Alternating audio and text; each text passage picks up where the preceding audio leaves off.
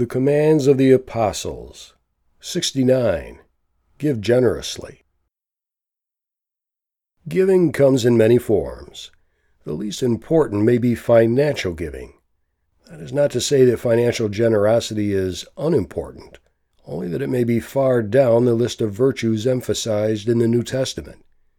It is fearfully easy to give to a church or charity more to placate the conscience than because of a generous heart. Sending in a check or tossing a few coins or bills into a collection plate conveniently keeps us from involving ourselves in the more personal discipline of meeting people's needs where they actually live. The most important regions where generosity is required are time, energy, friendship, and compassion. We give most deeply and generously when we give ourselves. The 10% tithe, which for many Christians remains the foundation stone of financial giving to the church, is purely an Old Testament tradition, originating in the law of Moses. It is never enjoined on Christians. It has been incorporated into church practice, along with many legalisms more for the purpose of sustaining the bloated bureaucracy of the church and its priesthood than for its basis in Scripture. Neither Paul, Peter, John, nor James so much as mention the tithe. Jesus mentions it on a handful of occasions, but always in connection with Pharisaic legalism, not as a command on his disciples. Of further interest is the fact that the giving urged throughout Paul's letters is almost entirely devoted to raising contributions for the famine stricken church in Jerusalem Paul never asked for money to support his own ministry or its so called staff of travel companions, assistants, and secretaries. Is there a lesson here for the church?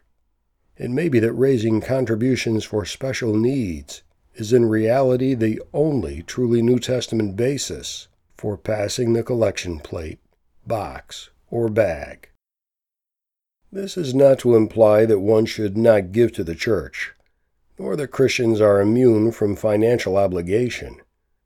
We must simply be clear that the tithe and financial giving to support the staff and ministry of a specific church are not principles taught in the New Testament. Giving generously is commanded, the tithe is not. Meeting the needs of one's fellow Christians and all men in need is taught supporting the administrative requirements of a church and its ministry is not.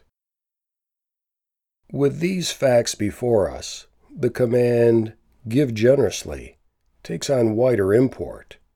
In whatever manner one feels called upon to give, of money, time, talents, resources, gifts, skills, insights, energy, possessions, 10% has nothing to do with the equation. One might give 5%, another 45%. But we must erase the tithe from our considerations. Paul speaks of giving according to their means and beyond their means. For some, 10% may be a crippling and unattainable burden of legalism. For others, 10% may be a cheap and easy way to satisfy the conscience that one is doing all that is required, but not a penny more. Jesus' poignant comparison in Luke 21 between the widow's mites and the lavish giving of the rich is all the example we need to emphasize that dollar amounts and percentages fade into insignificance as we consider this command. The true New Testament standard is not the tithe, but according to and beyond one's means.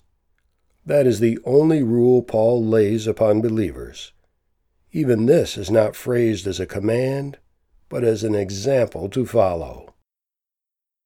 The writer of Hebrews insightfully adds what may be the most useful injunction of all share what you have. That may not necessarily be money. It may involve money, but it will not only be money. Contribute to the needs of the saints. Romans 12:13.